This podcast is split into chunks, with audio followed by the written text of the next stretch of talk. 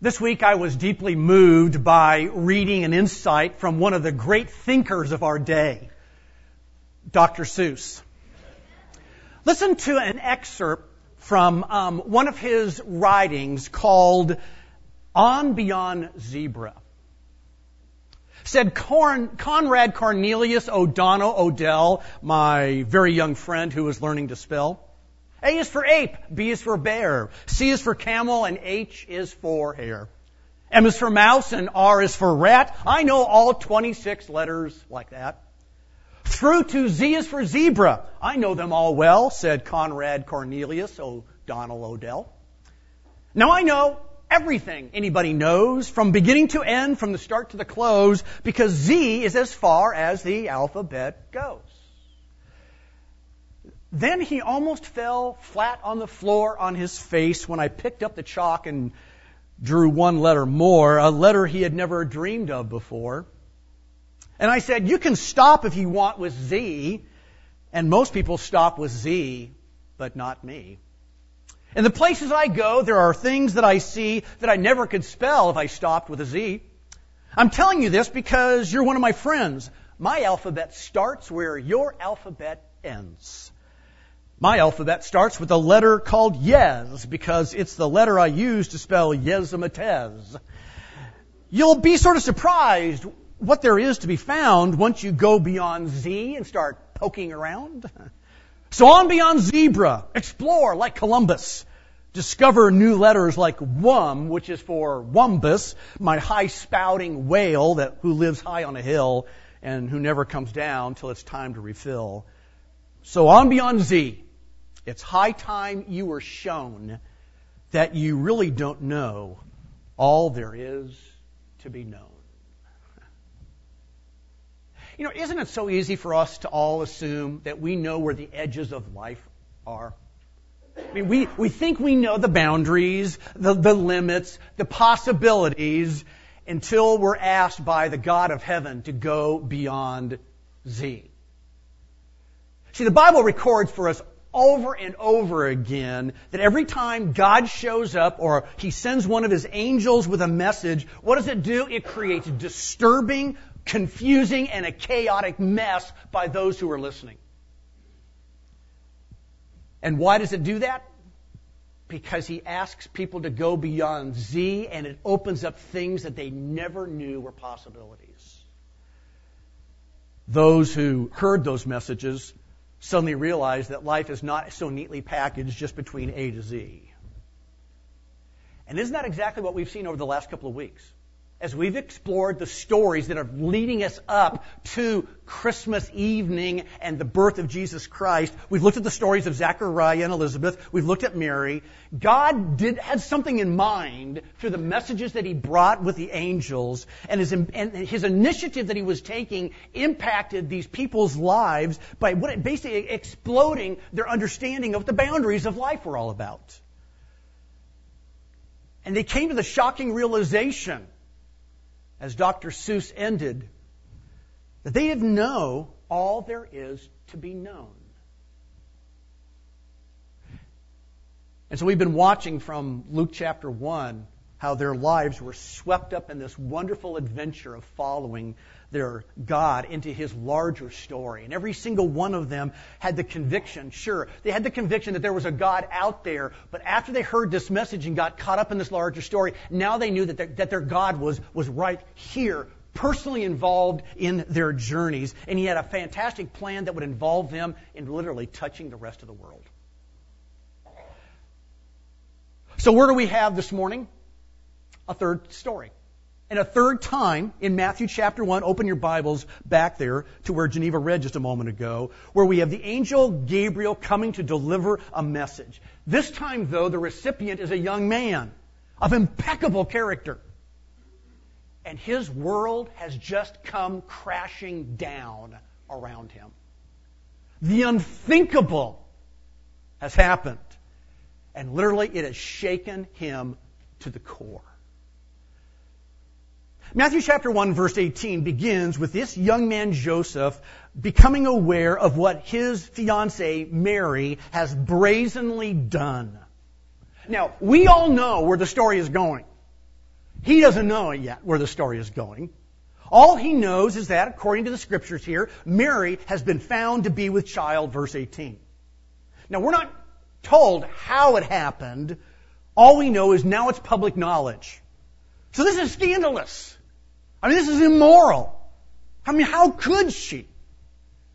Now, the text is really clear. Mary, I mean, that Joseph has not slept with her. The text is really clear about that. So that leaves only one possibility, one plausible explanation. There's been another man. Now, before we explore that, let's, let's appreciate the fact that what engagement meant in this time of history. Um, when a man and woman were engaged uh, at this time, it was a legally binding commitment. Literally, at that point, once they became engaged, they started calling each other husband and wife. For all intents and purposes, other than sharing a bed, they were married. And so the engagement period typically lasted about a year from the time it was announced before the wedding ceremony took place. So for Mary to become pregnant was not only seen as an immoral act before God, it was seen as her breaking her commitment to Joseph. So imagine his reactions to this coming. He'd be, overle- he'd be overwhelmingly disappointed. How could she? There would be a profound sense of sadness. I was so looking forward to our life together. There would be a painful confusion that's going on. I thought I knew her. I mean, what's wrong with me that she'd end up in the arms of another guy? So, what are we told in the story is that Joseph began contemplating a divorce. Yet we can also see at the same time how deeply he loves her by the tender way he plans on going about it. Look at verse 19 again. So her husband Joseph, being a just man and unwilling, unwilling to put her to shame, resolved to divorce her quietly. Okay, so Joseph Joseph's head hits the pillow that night after putting this plan together. He hasn't pulled the trigger yet, but he thinks he knows how he's going to proceed and go forward. But then his plan is completely blown up with what the angel bluntly asks Joseph to do. I mean, this is going way beyond Z, folks, here. Look at verse 20. The angel instructs Joseph to take Mary home as your wife. And notice, do so without being afraid. Afraid. What is the fear factor here for Joseph? Well, the answer to that is wrapped up in a little word back in verse 19. Notice how he is described. He is a just man. Just. That means to be righteous. That describes his reputation out in the community. He's, he's regarded in his town as being an outstanding model citizen. He is considered to be righteous because he has demonstrated in his life so far that he's always going to do the right thing. So fear enters into this drama because to take Mary as his wife would be to risk his reputation out in the community. Her pregnancy has already become public information, so a righteous man, he would distance himself from a woman like this. A righteous man would start the divorce proceedings. A righteous man, man might end it quietly, but he would end it. See, Joseph's reputation is at risk. If he continues the engagement and he marries her, why is it a risk? For then he would be taking responsibility for the baby. Oh, so you're the father. And public speculation would run rampant, imagining all sorts of things about him. And yet the angel bluntly asks Joseph to believe this pregnancy is by the Holy Spirit. Again, talk about going way beyond Z. I mean, this is a leap to embrace not only the impossible, but the incredible, but also the miraculous. How easily would any of us make that kind of a jump? But there's more. Joseph is also told to, told to give the name Jesus to the baby, verse 21. Now, y'all, you probably know that Jesus, the that name literally means the Lord saves. Now, look at the end of verse 21. The name is directly connected to the fact that this baby boy would come and save people from their sins. And then we have a break in the story we have a little parenthesis right here as Matthew, starting in verse 22, has a little bit of an editorial comment on how all of this is the fulfillment of Old Testament prophecy. Verse 22, so all this took place to fulfill what the Lord had spoken by the prophet. Behold, they're talking about from Isaiah chapter 7, behold, the virgin shall conceive and bear a son, and they shall call his name Emmanuel, which means God with us. So the angel comes with this startling message. The unnerving prospect of a miraculous pregnancy outside of marriage. The disruptive request that Joseph still take Mary as his wife, not as a cover up to an embarrassing situation or as, an, or as some kind of way of trying to explain the unexplainable, but rather because this was planned long ago as the means for God to show up and be with us, the name Emmanuel. God had planned this long ago. Which reminds me of Isaiah chapter 25 and verse 1. Oh Lord, you are my God. I will exalt you. I will give thanks to your name, for you have worked wonders, plans formed long ago with perfect faithfulness. Wow, what a dream. You wonder if Joseph woke up the next morning and wondered if he was delusional? Or if he was fantasizing out of a denial going on inside of him? well, the answer to that could be seen in what then Joseph boldly does, starting in verse 24. Now, I want you to notice, look at the three things about Joseph's courageous response to the message that the angel delivered. First, notice his choice he was boldly obedient to take Mary home as his wife. By the way, there is something incredibly caring going on there. See, God knew how unsettling the virgin birth would be on Mary, so he wants Joseph to bring her into the security and stability of a home. And Joseph does it because he's willing to risk what others think of him in favor of what God will think of him.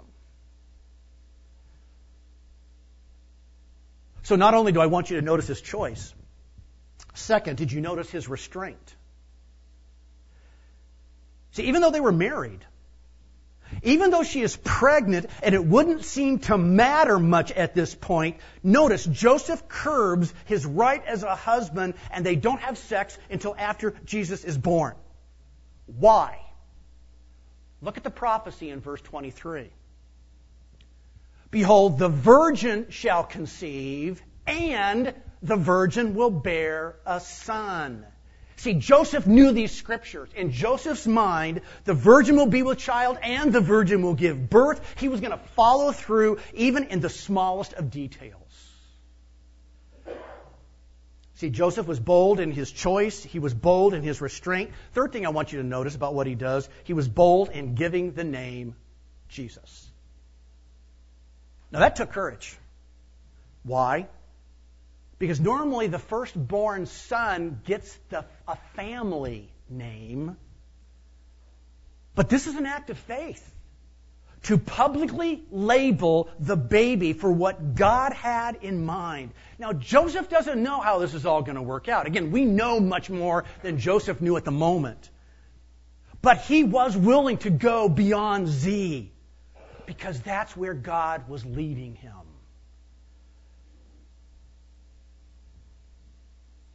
Now, to the angel's message, Joseph might initially have wondered, God, why involve me? I mean, why can't, why can't I maintain kind of a safe distance from all of this? Why do I need a, to be a part of this and lend my name to the chaos of all this? Pretty fair question, isn't it? Mean, if you'd been in Joseph's shoes, wouldn't you have asked that or wondered that? So why indeed does the story need Joseph? I mean, after all, Mary's pregnant already. She's going to give birth to Jesus whether Joseph is there or not. So why does God ask Joseph to step in rather than allow him to back out of this picture? Three reasons why Joseph is crucial to this part of the story. First, Matthew chapter 1, if you turned over a page, you've probably noticed that it begins with a lengthy genealogy. The genealogy is there to establish that Jesus is in the family line of King David. So without Joseph being the father, being a son of David himself, then Jesus has no rightful claim to the throne. He's got to be in the family line. Second reason why Joseph needs to be a part of it is that apart from Joseph jumping in, Jesus would be born in Nazareth. But as a son of David, Joseph has to be in, or Mary has to be in Bethlehem. Why? To register for the census, thus fulfilling the prophecy in Micah chapter 5 verse 2 that the Messiah would be born in Bethlehem. Third reason why Joseph is important is that this is God's tender provision for Mary in a very unsettling situation and so Joseph brings her into his home. See, once you begin to realize Joseph needed to be involved, now we begin to see and appreciate the power of what is happening here in Matthew chapter 1. For Joseph was not called upon to contribute, as if God was asking, Hey, Joseph, can you help me out here? Rather, Joseph is asked to immerse himself in the chaos, to risk getting in where it's messy and it's difficult and it's hard to explain, but it took Joseph's engagement and involvement to see God show up. Joseph was instrumental in the coming of Emmanuel, God with us. And now we can see what is true for him is now true for us as we come to the end of 2017. Here's the truth. For God to be with us, it will involve us.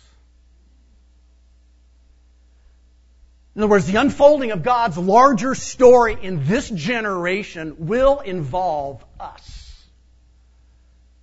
He wants to pull us, every single one of us in this room, into His plans the plans He has for Him to show up. And our involvement is crucial if others are going to personally experience Emmanuel. The angel delivered a message of radical implications to Joseph, and those radical implications are still on the table for us if we would see God show up for us as a church and see if God was going to show up for our community around us. How? Well, for God to be with us right here in our day, it's going to involve each of us in three challenging ways. And they're the very same challenging ways that they were for Joseph. What are they? First, it's going to ask me to be willing to endanger reputation, just like Joseph. Again, look back. Verse 19. Joseph was considered to be a just man. Some of your translations say righteous man. That was his reputation. We've already talked about this. To get involved is going to put all that at risk. After all, what would people say? And to be a follower of Jesus Christ in this generation is going to endanger our reputation. It is going to impact what other people think about us, and sometimes it's going to be in a negative way. We might be considered foolish. We might be labeled a fanatic. They'll look at us and say, moral absolutes? You've got to be kidding. Giving sacrificial love to others? What planet do you live on? Believing in a God who does miracles? What kind of punch have you been drinking recently? Pressure because of what others think about us. which has led so many followers of Jesus Christ to settle for a watered down commitment to Jesus because of what others will think. And I always cringe when I read Wilbur Rees's description of so many of us. He wrote the following. He said, I'd like to buy $3 worth of God, please. Not enough to explode my soul or disturb my sleep, but just enough to equal a, a cup of warm milk or a snooze in the sunshine. I don't want enough of him to make me love a black man or pick beets with a migrant. I want ecstasy, not transformation. I want the warmth of the womb, not a new birth. I want a pound of the eternal in a paper sack. I would like to buy three dollars worth of God, please.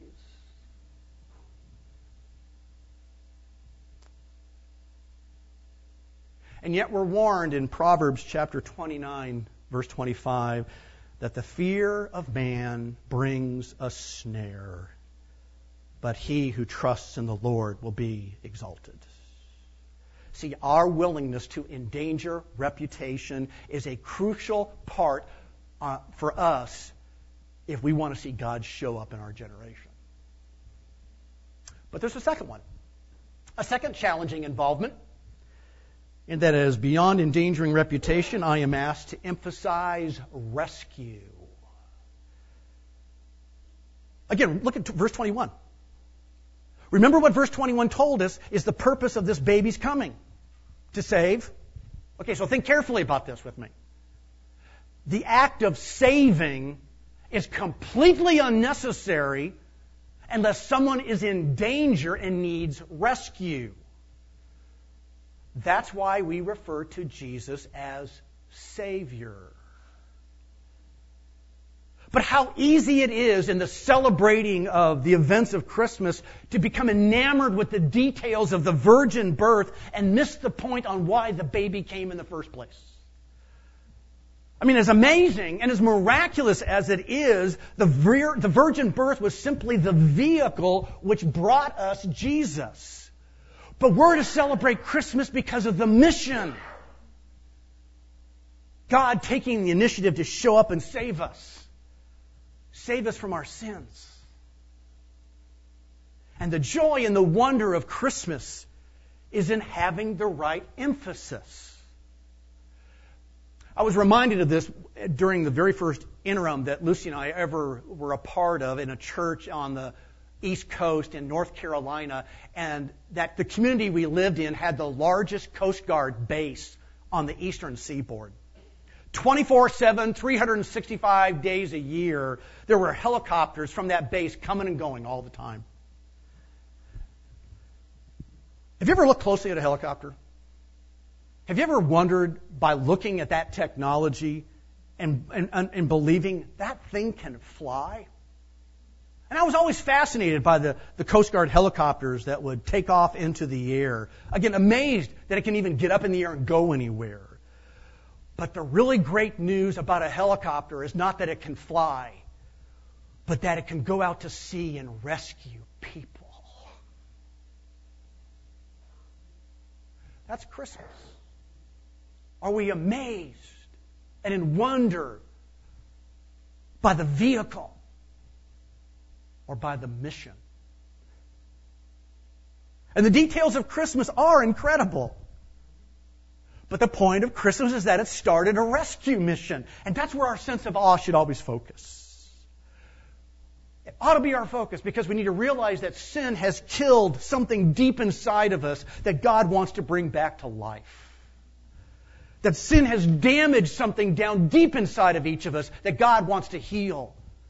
That sin has sent us off on a rebellious wandering, and God wants to bring us home.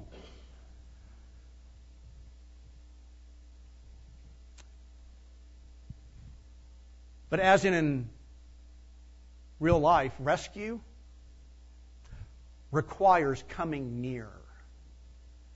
Rescue is not possible from a distance. The only effective rescue is when someone is willing to enter into the danger, the threatening environment, in order to pull that person out.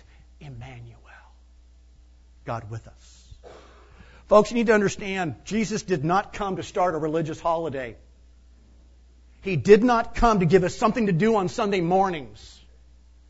Bill Gates of Microsoft once made the comment, just in terms of allocation of time resources, religion is not very efficient. There's a lot more I could be doing on a Sunday morning. Emmanuel was never intended to be a holiday decoration, a piece of jewelry, or an annual church play. Jesus came to get personal with us to see our lives transformed by rescuing us from our sin and giving us the life that we've always wanted. Rescue. So, for God to be with us, it's going to challenge us to endanger reputation and to emphasize rescue.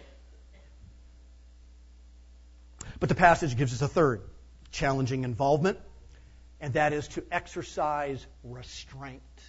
Exercise restraint. Again, Joseph took Mary home to be his wife, yet because of the implication of the prophecy, the virgin will be with child and the virgin will give birth. Joseph did not physically consummate the marriage. Our obedient involvement to what God has in mind in this generation will often call us to exercise restraint. And it will often be right at that point, right at that very point where we think, who will ever know? What does it matter? I've got a right to do this. That's right where he's going to talk to us. G.K. Chesterton once wrote, To have a right to do a thing is not at all the same as to be right in doing it. You know, Paul said something about the same way. In 1 Corinthians 10:23, he said everything is permissible, but not everything is beneficial. Everything is permissible, he repeats himself, but not everything is constructive. Out of my obedience to God's word, am I willing to wait? Am I willing to delay? Am I willing to resist our culture's worship of immediate gratification? So here's the challenge. Here's the third challenge. The choice to limit my freedom or even one of my rights in order to see God show up that a rescue might occur for others regardless of what they think of me. You see, for God to be with us, it will involve us. Like Joseph. When we hear how God wants to get involved, it causes us to think, you can't be serious. Folks, yes, he's serious. Even today, he's serious. Our involvement is crucial. For as we choose to join him in going way beyond Z, by endangering reputation and emphasizing rescue and exercising restraint, the lives of others will be impacted in a breathtaking way. Let's pray.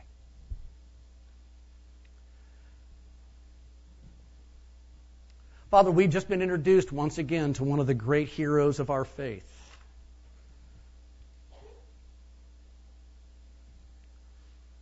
Because we see in the life of Joseph a man who was more concerned about what you thought of him than what others did.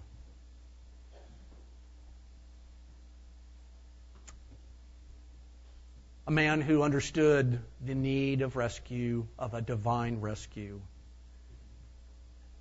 And a man who was willing to exercise restraint.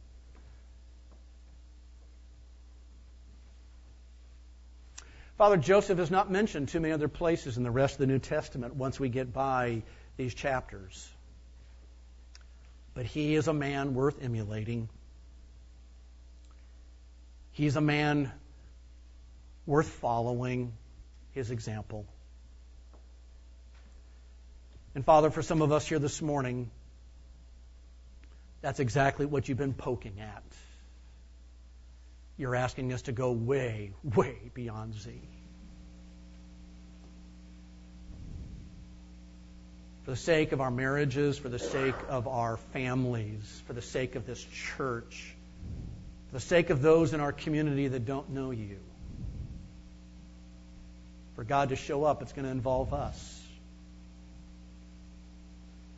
Lord, may our response to you this morning with open hands be yes, Lord Jesus. Yes. Pray that for myself. Pray that for my brothers and sisters here this morning. And we ask it expectantly. In Jesus' name. Amen. Hey, thanks for being with us today. It's always a pleasure to serve you with this CD ministry. And here at Rancho Baptist Church, our mission is to glorify God by making disciples who love God, love others, and live to reach their world for Christ. And if you have any questions regarding this sermon, or just perhaps knowing God in a deeper way, don't hesitate to give us a call. Our phone number is area code 951 676 2911. Or you can reach us on the web at www.ranchobaptistchurch.org. That's www.ranchobaptistchurch.org. Have a great day in the Lord, and God bless you as you continue to walk with Him.